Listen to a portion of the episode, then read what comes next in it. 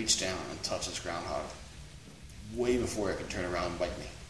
You know? Did you try? I did. What happened? I touched it.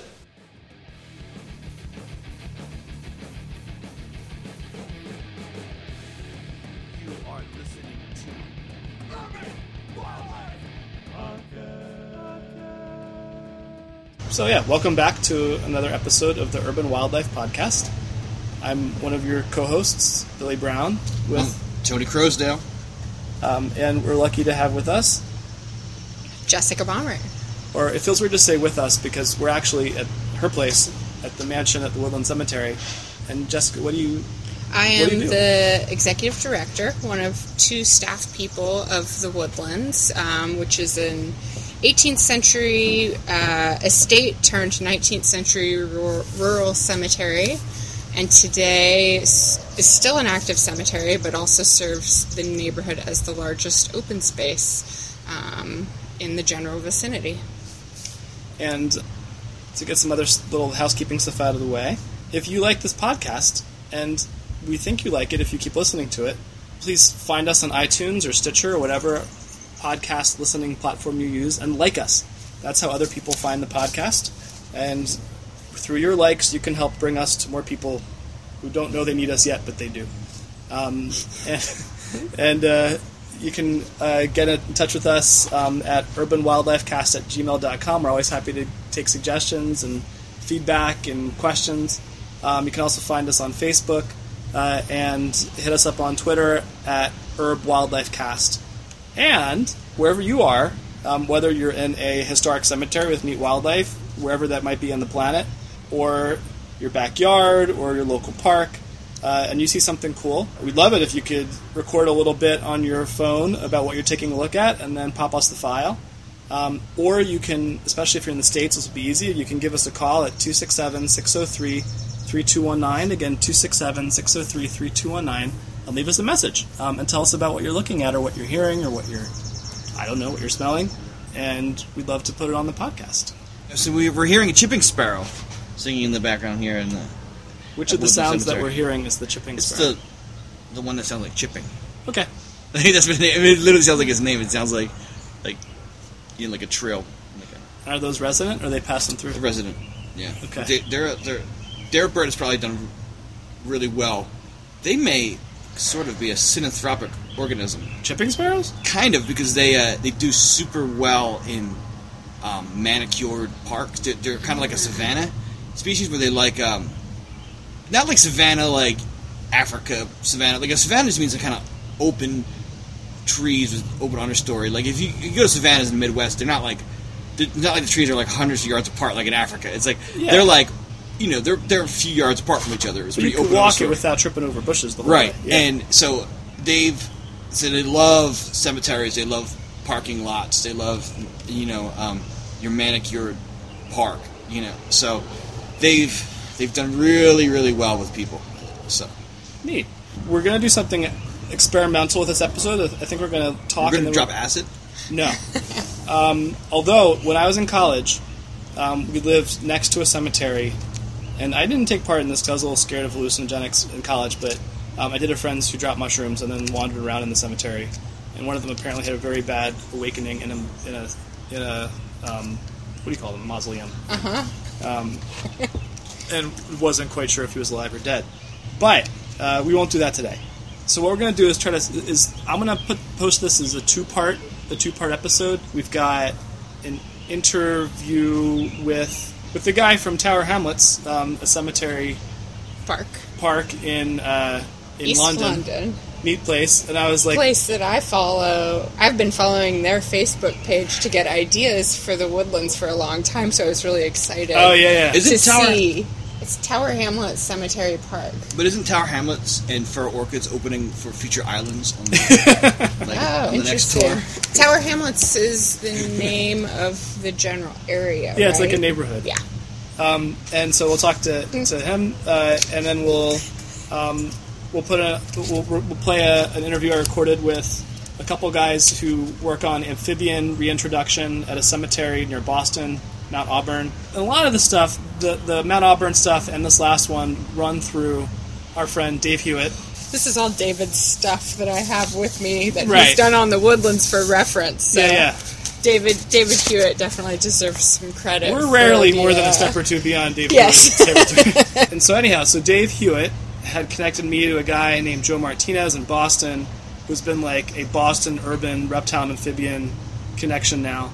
Um, and he's going to talk about the Mount Auburn Cemetery. But he also connected me to this college student in Brisbane, Brisbane, Brisbane, Brisbane. uh, Brisbane, Australia, who is doing a census of lizard species in Brisbane cemeteries. they also call it Bris Vegas. Bris Vegas? It's yeah, they have you know, in Australia they always kind of like remove syllables and consonants and vowels from words, and then they always have quirky nicknames for things. So Bris- Brisbane, like we would say it here, is Brisbane, and they affectionately call it Bris Vegas. Do they have casinos and stuff? I think so. I'm not exactly sure. Well, now I have a reason. Addition, addition, in addition to the bearded dragons in their cemeteries, um, and they're like urban pythons, which we didn't really talk about in that interview. I'll be honest. I straight up made out with a beautiful Australian girl in a park in Brisbane because we are there looking for ta- tawny frogmouths, and there was fruit bats flying over our heads. It was awesome. Yep, gray-headed fruit bats. It was awesome, except that like, uh, I had like a toothache or something, and this guy gave me like, I thought he gave me like an Australian like like a like aspirin, but I think the dude straight up gave me like a Percocet, so I started like like feeling really messed up. It was a ruined my experience. Okay. Well, next, did you actually see any tawny frogmouths? No, but we saw lots of cane toads. Uh, Yeah, unfortunately, it's invasive species, and then we saw the the uh, uh, fruit bats. Hey. which species.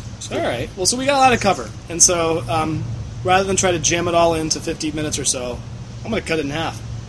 The part one I was thinking was to talk a little bit on the Tower Hamlets side um, and parallels to how you manage the woodlands and what you try to get out of the woodlands for people who around here and people who visit. Um, is that the chipping sparrow again, by the way? That chip, chip, chip. Yeah. That's it. Cool. All right. Yeah, so um, my name's Kenneth Greenway, and I'm the Cemetery Park Manager with the Friends of Tower Hamlets Cemetery Park.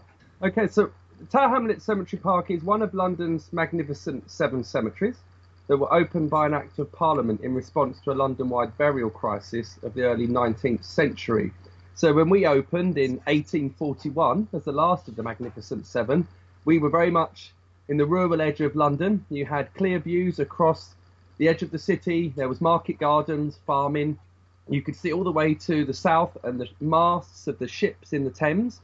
So we were all installed where there was space, and the reason we were created was because London had a growing population. You had had the Industrial Revolution. People were becoming more urbanized, so leaving the city, um, leaving the countryside to come and look for opportunities within the city because we had the docks here in East London.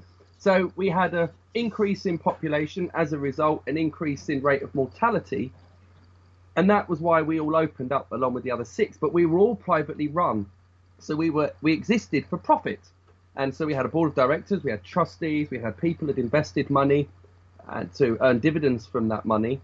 But East London has always been historically poor, so very few people could actually afford those private graves, which is where the wealth was. 80% of our burial demand here came from the poor of East London who went into shared, often unmarked public graves. And these could be, you know, 12 people stacked one on top of the other. So this the site very quickly became full, and the company hit financial difficulties and declared bankruptcy in 1963. And we finally closed as a cemetery by Act of Parliament, being redeclared a public park in 1966. There are more people buried here than there are, are alive in this borough of London. So we're in the London borough of Tower Hamlets, a stone's throw from Mile End Tube Station, just off the famous Mile End Bow Road that takes you into London. And there's 380,000 people buried here. Tower Hamlets is home to 280,000 people who uh, make this borough their day-to-day home. So once we became a park, um, the Greater London Council did that work. They don't exist anymore, and they began a process of clearance because you have to bear in mind that in Britain, post-war 1960s Britain, the attitude of the day was knock it down and start again. So in their mind, there was a conflict between the monuments and its new status as a park. So they felt the monuments had to be removed to make room for its new park status. And they began that work. We're removing them to landfill sites in Essex or actually burying them on site. And that actually, not only was it very expensive, but it was hugely controversial. So there was a massive public outcry, big protest on site outside City Hall, which is now Marriott's Hotel by the London Eye on the south bank of the Thames. And uh, so rather than lose all 27 acres of our cemetery, of the historic closed cemetery, we only actually lost a 0.7 acres of the historic cemetery. So most Okay. of our monuments still stand. And then the Greater London Council were abolished by one of our prime ministers, uh, Margaret Thatcher, in 1985. And that's when this site came over to our local authority, the London Borough of Tower Hamlets. And uh, they were very much engaged in a process of regeneration throughout the borough with the Docklands development and a new finance district being built within the borough. So there wasn't really the energy or the capacity to know really how best to take this site forward. So they began working with local people to create a working group, which is how we began to be formed really as a local friends of group. So we came together in 1986, defending the site against a high-rise block of flats in 1987 becoming a constituted group in 1990, and we've been here ever since. And we're the sole carers of the cemetery park. We manage it on behalf of our local council, and we do that through a service level agreement, and we've been doing that formally since 2004. But even since you know 87, we've always complemented the council's work here before they handed that role on to us. So the council are a key stakeholder, and they sit, com- they attend meetings and contribute quarterly to what we're doing, but we very much have a kind of free reign here to kind of do what we see best. So we manage it as a place for wildlife, people, and education. We're the only woodland in this borough of, uh, of Tower Hamlets. We're the most urban woodland in London. We're a designated local nature reserve and a site of metropolitan importance for nature conservation. So anyone who's used to kind of big city living, you know, their day to day may well be pavements, traffic, tower blocks. The sounds and smells are quite different in a city. What we offer is a little piece of the countryside here in the city. We can't escape that we're in zone two, but you come in here and the smell, it smells different. The dominant sounds become the birds in the trees, the wind in the leaves, your feet on the ground, um, and rather than listening to people discussing their personal lives on mobile phones, it's birds, bugs, and bees sharing their personal lives with you instead. So it you know for it contributes not only to the well-being of wildlife that makes London its home, it contributes a great deal to people's mental and physical well-being. So you know we work with 3,000 volunteers a year to manage the cemetery park as we see it as, as a as a place for wildlife and people really 'cause it's a a very exciting place. It's very dynamic and a very dynamic community, and that's reflected through our burials and, and the wildlife that makes its its home. So, as I said, 3,000 volunteers a year help us. We welcome seven and a half thousand school children a year, what you would probably call elementary year groups. Sure. Uh, so they're doing um, wildlife studies here, nature studies, and that's delivered by another charity that's based here called Set Point London East. And then um, we have a training and leisure learning manager here called uh, Tess, and she manages our events program. So, in a we, I'm not sure what the situation is in the states, but here here in Britain, we're in a big, you know, atmosphere of cuts, massive cuts to local authorities, Yeah. and so we've got to still keep part the park central to the community it's in, but it's got to pay its way. And so if people like it, pay for some of our events. We deliver 130 free events a year, but on top of that, we're delivering kind of 50 to 70 events a year which generate income. Sure. So these are these are kind of they could be training events around how you might manage about around for biodiversity, how you might recognise certain plants and animals. We do wild food events. We've done scything courses, and we've we've taken the I'm sorry. Could you say that last part again? scything courses. So um, you think of death with his traditional kind of big bladed. I thought uh, that's what you said. Okay. yeah, so we do scything courses. It's a great. It's a very traditional way of managing meadows, and it's how they would have cut for hay in the past before tractors. And so it's a lovely thing to do here. We get a kind of mid-season cut, which benefits our wildflowers here, gives them another chance to flower.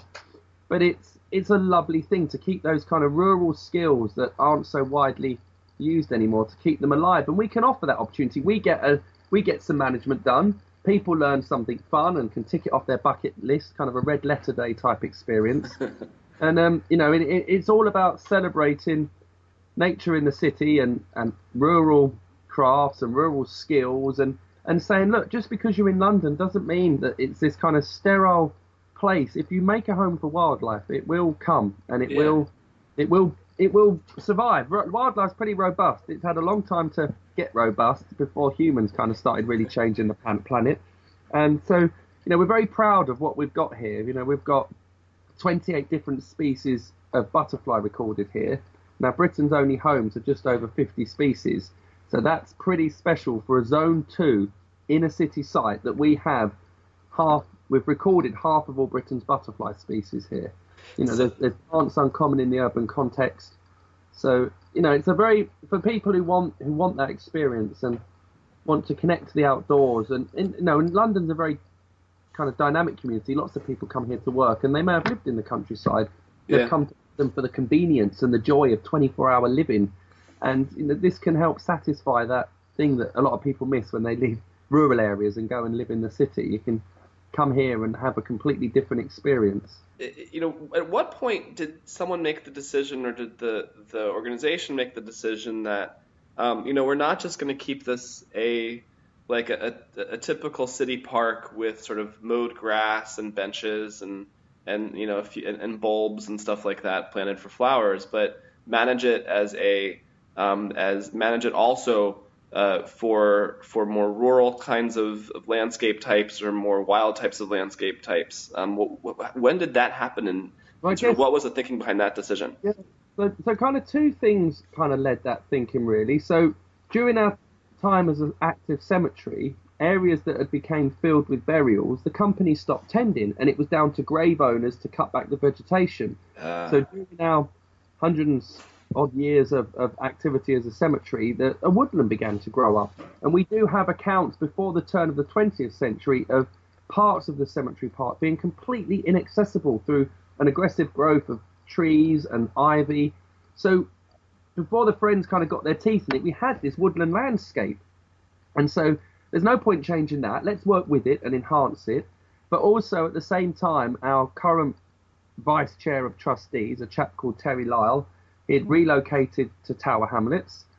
He'd um, kind of spent time doing forestry in Australia and grew up a very keen kind of naturalist, very much butterflies and moths and flowers. And he discovered this place, and initially, you know, he's a young man and new family and all that kind of stuff. He couldn't invest, but he was able to. He found he was the one-eyed king in the land of the blind. he was the only one who knew anything about how you might positively manage this, which doesn't involve cutting it all down. So, you know, Terry kind of Terry was very much, I guess, the catalyst for that thinking.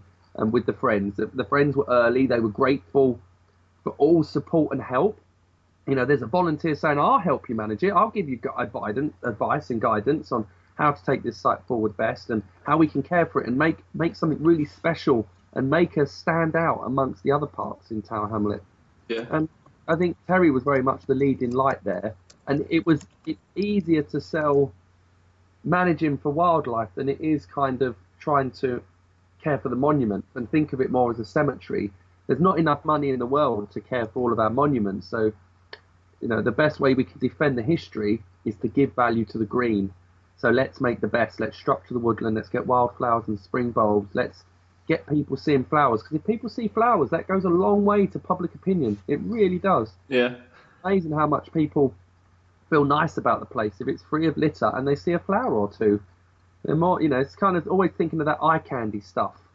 You think of caretakers of housing estates. You know, when they arrive, they pick up the litter. and That's the eye candy. That's the thing they'll get the complaints about. So Right. I think that's really there was there was a there was a love of wildlife and a love of wildlife in the city. There was an appetite for it, and so it was kind of the climate was very right, and we had a, a very pivotal person who'd moved to the borough and drove that. I think Great. Cemetery Park would be very different without Terry. So I certainly wouldn't be here. I don't think. I don't think we will have a chance to talk about every plant and animal that you are proud of and find interesting there. Um, But uh, if you could, let's take one of each. So if, let's start with the plants. Is there a, a plant species? Um, let's not even just say your favorite, but one that you're particularly proud of um, being featured or, or, or thriving in the, the, the cemetery. I I guess the one that we get the most compliments about are cowslips. They're very kind of small, delicate yellow wildflower, and people are very kind of romantic about the flower. It, they're very rose-tinted spectacles about it because you know, we have a lot of older people who walk here, and they remember being evacuated away from London and to the countryside of, of the UK and seeing those flowers. So we get the most positive feedback on cowslips, and I particularly like seeing them. They're such happy little flowers. You know, they kind they're very small and delicate. They're a bright yellow, and they kind of poke up above the grass, and, and there they are, just being all lovely and, and just beautiful. And so they always make me smile when I see them. And so these are a meadow wildflower, a meadow a wildflower, meadow- or an open meadow flower, yes. you see them in open grasslands. Okay, neat. And um, on the, the animal side of things, um, is there something there that uh, you know, you know, often we focus on what we call the charismatic megafauna, um, Yes. and and maybe something is in that category, but feel free to, to select something from the, the microfauna or the or things Yeah. that you find charismatic but might not be charismatic to other people. No, well, I love bats. Um, so very proud that we have bats that feed here. We don't have roosts that we've been able to learn about here, but we have bats that forage here in the cemetery park, and, and bats are an endangered animal in Britain. So for someone who loves bats, and I've loved bats since I was a very young boy, uh, to see them, you know, I still have that kind of childhood wonder when I see them every year. There's that relief that they're still got their maternity roost somewhere, and they're they're still returning. It's that oh, they're still about. We haven't lost the, our bats. They're still coming to feed. Something still exists wherever they're living. So I love bats. Um, people are very fond of the of the red fox and the grey squirrel here, which is a North American No, import. all right, sorry about that. Yeah, that's fine. It's not your fault. um, but I guess the one thing that the other kind of thing next to that would be our butterflies. And one butterfly that gets a lot of com- um, comments is the brimstone. It's um, the male is quite a lovely kind of lemon yellow, and he's a large one of one of our larger butterflies. And so people love seeing that in early spring. They can be parading around on a nice sunny day, mild day in December, and they're just a great, powerful butterfly. So our brimstone butterfly would be the other one. So brimstones, what is their? Um, do you know what their their host uh, species, host plant species are? So the, the caterpillars feed on a plant called buckthorn, um, Purging and alder buckthorn. So we've been plant, the friends have been planting them a long time, and I've we've, we've planted them since my time here. And so we have a very strong, healthy population here of brimstone. So we do an, a weekly transect between April and September, Uh-huh. monitoring butterflies along a 12 section route. And we get often two, over 200 records of brimstones every year on that route. So they're a very successful butterfly here, but you go looking for those caterpillars and then pupae. I've seen one in my life, and that was very exciting. You can look at every brimstone, every buckthorn plant, and never never see one, but I've seen one, and that, that's fine. I've, I've ticked that off my list. so what does a buckthorn plant look like? Um, it's a small woody shrub. Um, it doesn't get more than kind of a meter half to two meters. It has small green oval leaves, and they have small black berries. Um, kind of thinking like hawthorn berry size, uh, maybe like a blackcurrant size berry, but they're kind of a deep black, and they're enjoyed by birds. You can watch the wood pigeons here, which are kind of weigh the same as a bag of sugar, doing these wonderful acrobats on the end of the buckthorn buckthorn plants, trying to de- devour all the berries on there, and they do these wonderful things with their wings to keep a balance on the end of the flimsy branches. So it's, it's not a very big plant, but we they like sunny places and wet places, and so we stick them wherever we can. No, th- thank you very much for allowing me to kind of take part in your podcast. But I would love everyone to visit our website, um, www.fothcp.org, and please do like us on Facebook, Twitter, Instagram, all that kind of stuff, and keep in touch with us.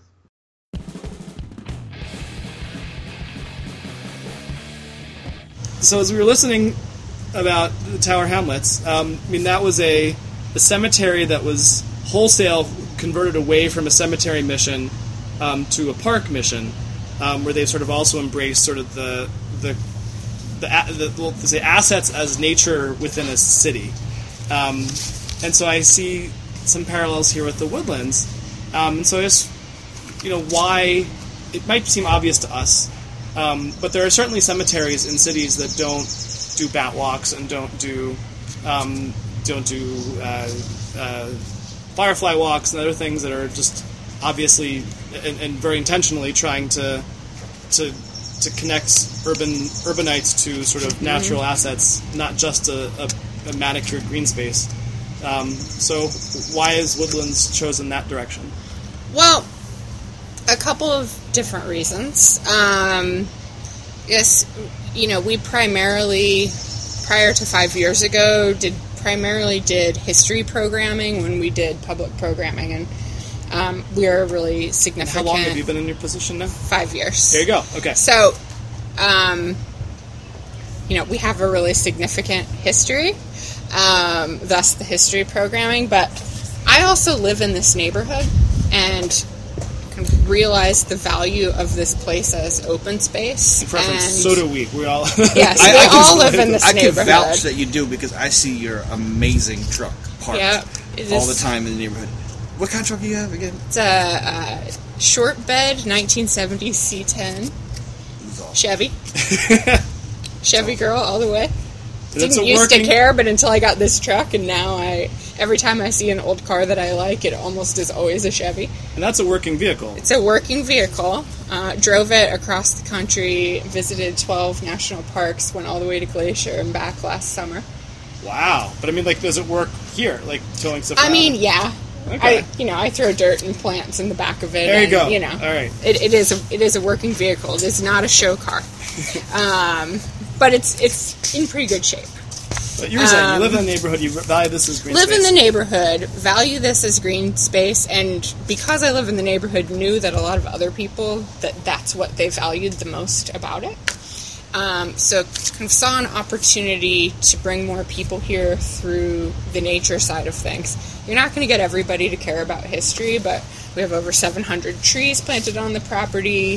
There's tons of tree people in the neighborhood that could come in and explore and learn more about trees. Like the Um, Ents from Lord of the Rings. They're like literally Yeah. tree people. tree people exactly and um, we also you know have lots of schools around um, we had i started to notice that there were a lot of birders that would come here in the morning so through observation i just realized that people were using the site for a lot of different things I come here to bird. Yeah. I come here to look for snakes. So there you go. Yeah. So it just seemed like there was an opportunity to broaden our audience. Then, in addition to that, this cemetery was founded in 1840 on the 18th century estate of William Hamilton, which in its own right has a really interesting kind of natural history, introduce, introduction of numerous tree and plant species to North America on this site. Um, in 1840, when the cemetery was founded, it was founded by a man named Eli K. Price, who 25 years later, in 1865, was a major player in the founding of Philadelphia's park system, Fairmount Park. And in 1840, there were no public parks, so people came here and used it as a park. So it seems logical that we would continue to do so, since that's what the founders intended.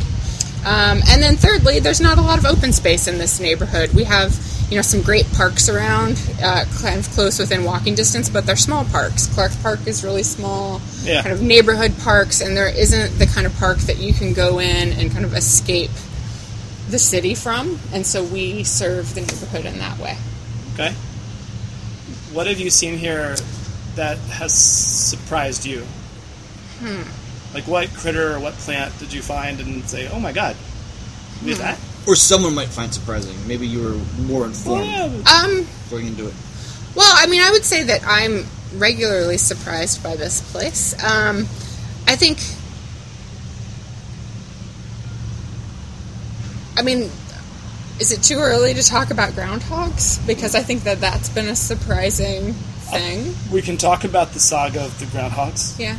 Yeah. Um, so we, I think something that I didn't expect to have to deal with, maybe more than being surprised by, is some of the issues related to kind of nature that I didn't ever expect in my lifetime Oh, I would have to deal with. I think it's more that. Yeah. Um, so the groundhogs. Let's for those who don't live in this, I guess in North. We actually have some listeners outside of North America. Oh, Fair that's amount. great. Fair I've amount. had some uh, folks, some friends from England visit here, and we've walked through the cemetery, and they saw groundhogs, and they were fascinated Right. by the groundhogs. So, so what's a groundhog? Describe a groundhog to someone who's never seen one. Um, a groundhog, they're kind of cute. They're, um, how many pounds are they? They range in size, uh, but Compared probably to like a house cat. they're a, they're about the size of a house cat, but a lot fatter. Yeah. A lot fatter, uh, real furry, kind of blubbery. They have they have Especially in the fall, you really see their in the fat fall. rippling as they walk. Sign me into Twitter. I They just- have long claws because they use those claws to dig their holes. Um, they Have you ever seen hibernate. this? That They're a squirrel. There's people. There's people. They're Are a they a ground squirrel? squirrel. yeah, I didn't they know are, that they they are a squirrel. They are a type squirrel. of ground squirrel. So they're, a, they're um, they are a marmot. ah, Marmot. okay. Marmota monax. They're also known as. They have a lot of nicknames: whistle pigs, Yeah, woodchuck. woodchuck, groundhog. They get people that don't know what they are often think they're a beaver, but they are not a beaver. Hey, podcast listeners. At this point in our discussion, we had to move inside the Woodlands mansion because of noise from a nearby landscaping crew. We got more Instagram and Facebook likes than any other post we've ever had on our Groundhog Day post this year. Because we have so many pictures of groundhogs in the cemetery. We've got this one picture of two people riding by on bikes, and there's like, it looks like it's fake. There's like a groundhog watching them. And they're adorable when they pick Perfect themselves up like that. We Like found their this little legs old tucked bluegrass song I've talking seen a bunch about of the babies lately, they're groundhog. Put it to music. Aw. The babies are adorable. We've Yeah. we've trapped and relocated a few youth. So they're they're they're adorable. Apparently, they taste good, um, and they, but they're notorious. It's like if you're a gardener, they're notorious for like eating all of your vegetables. Um, Michael Pollan in uh, Second Nature, which is one of my favorite of his books. Before he, I'm not a well, another topic, but um, he had a section where he was trying to kill the groundhog that kept eating his lettuce and everything else, and he actually ended up pouring gasoline down the burrow and lighting it. Yeah, that's one of the methods. we we've never used that method, but they are they do wreak hav- havoc on things, and they Yeah, because of their tunneling, burrowing nature, and because we are a cemetery that has monuments of varying sizes, they tend to undermine headstones, cause a lot of damage, and they create the perfect size hole for a foot to get to go down to break an ankle. Yeah. And as a place that's a public space, that poses a problem, and they eat the plants that we don't want eaten. So we have three problems. Um, they also have no real predators on the property. Yeah, no like golden eagles. So, and- yeah. coyotes. yeah. So I mean, we're 54 acres. If we keep saying, I really want the, the coywolf to come to the woodlands so that our They're not that far. so that our groundhogs have a predator. Give it honestly, give it five years. I Mm-hmm. bet they'll be here. I mean, like they're in, around the airport, which is just sort of a straight shot up along the river from here. My That's all green corridor for a coyote's perspective. You know. I don't know how well to take this, but a uh, a friend of my father's who lives just across the South Street Bridge says he's seen them, um, like he saw one like running on the like like on the set like right like right on like seventy six on ramp right there by the Schuylkill. There's like parks there and like no man's land there. So I don't know. I had one person, actually two people on the same night. We had a kind of fancy style party in the mansion, and it was around dusk. And one of the women who was attending the party came up to me and said, Jessica, I, as I was waiting from the car, I, I saw what looked like a dog with glowing eyes. Which is great for a cemetery. And I was like, "What are you talking about?" And she, The she demon was, wolf of the woodlands. And then another person told me they saw a similar thing, and I always wondered if it was a coywolf or a coyote or some I mean, kind of an animal like that. Their poop is pretty easy to identify. Okay. You're looking at it just looks like dog poop, but with a lot of fur in it. Okay, Um, dog poop with lots of fur because they eat furry things. exactly.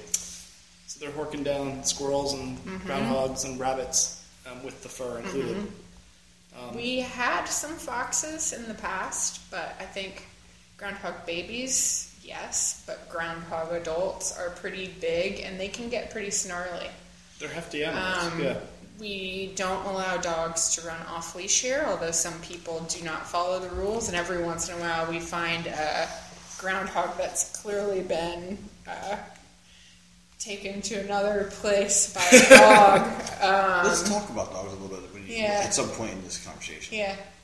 A couple years ago, you know, I would see the occasional groundhog. Last summer, it became by the end of last summer, like you would walk walk through the cemetery on a hot day, and there'd just be groundhogs like sunbathing on top of headstones. And I realized we had kind of gotten to this problem point of of things. So this spring, before they started having babies, we realized we needed to do some kind of control, which is hard when you're in the city and when you have a lot of people using the site, a lot of people that love to come here to see the nature and the groundhogs and don't necessarily um, understand fully the problems they're causing. So you're dealing with a lot of different opinions on the matter.